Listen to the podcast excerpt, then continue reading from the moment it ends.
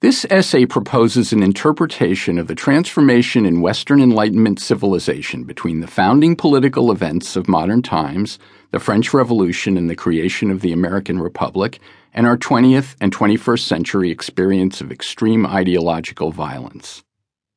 It is primarily addressed to Americans, as the United States is the most influential as well as the most powerful contemporary nation and is committed to a secular utopian ideology of universal democracy, an intellectually unsustainable idea as well as politically impossible to achieve, hence a cause for global concern.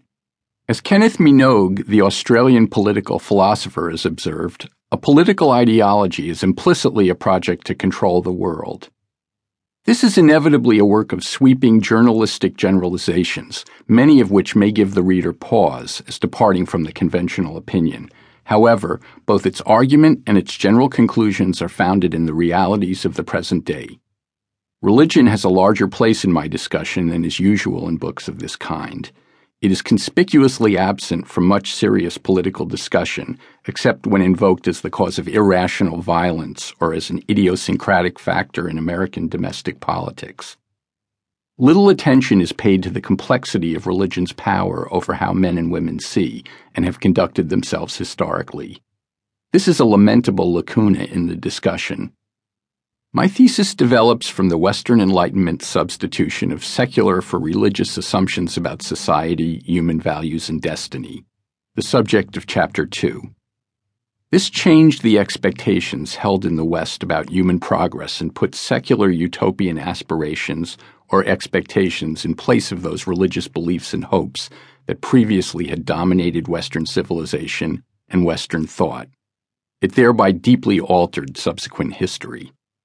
It was responsible for the extreme violence of the 20th century and, it may prove, the 21st.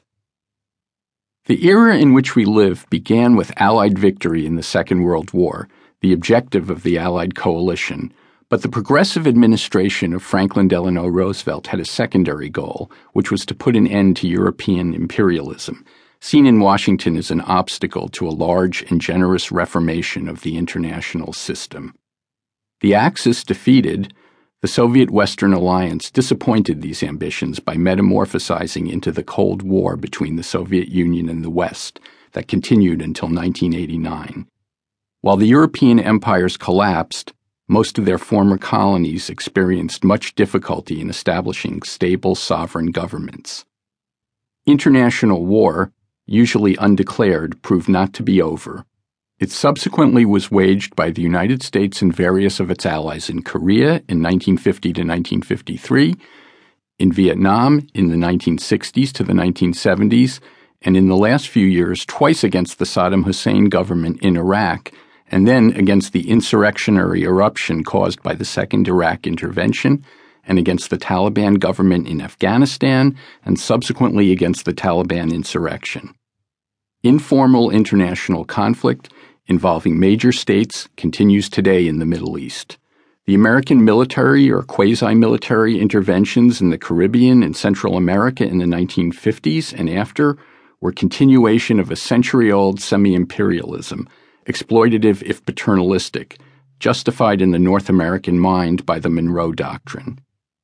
Concern about the possibility of future major wars is responsible for the present deployment of American forces in some 1,000 U.S. military bases and stations throughout the world. This surely was not what President Roosevelt and the American people had in mind during the final months of the Second World War, nor did they expect a Cold War with the Soviet Union, with the domination of Europe at issue, or with the Chinese Communists. What has occurred since 1945 has amounted to an American effort to control the consequences of the 20th century crisis in Europe and the breakdown of imperial order in Asia, the Near and Middle East, and latterly in Africa, while maintaining that supervisory role over the Americas first claimed by the United States in 1823.